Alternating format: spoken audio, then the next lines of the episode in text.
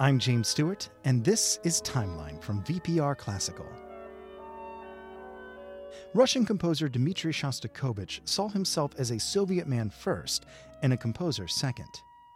He felt that it was his duty to compose music for his countrymen that reflected the heart of the Soviet ideal. He left behind 15 symphonies and 15 string quartets that stand as some of the most influential works of the 20th century. Dmitri's mother was a professional pianist, and she began to give him piano lessons at the age of nine. By the time he was 13, he was accepted into the Petrograd Conservatory, where he studied under the watchful eye of Alexander Glazunov. During his schooling, Shostakovich helped to support his family by playing the piano for films at the cinema. He found early success as a pianist and composer, competing in the Chopin contest in Warsaw and premiering his graduation piece, Symphony No. 1. Shostakovich also excelled in music written for the stage, with works for opera, ballet, film, and plays. However, he began to receive criticism early in his career. His music deviated from the traditional Russian masters and embraced the dissonance coming from Western Europe.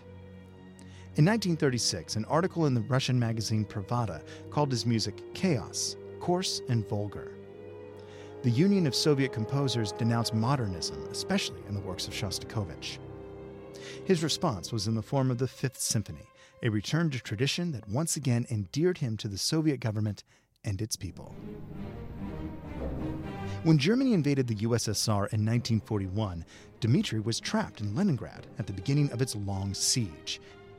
There he began to compose his Seventh Symphony, dedicated to that city and its people. This work spread around the world as a global declaration against Nazism. In the next year, it received 62 performances in the United States alone.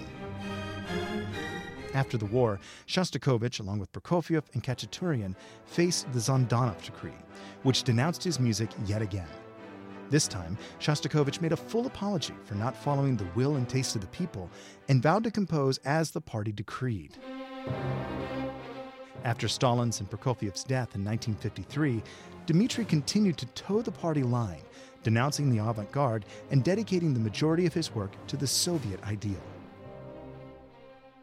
In the next decade, his health began to fail as he faced heart disease and arthritis. Yet he continued to compose. He declared that his 14th symphony was an outright protest against death. However, death claimed him in 1973, just before his 69th birthday. Find out more about Dmitri Shostakovich and follow the timeline at vpr.net slash timeline.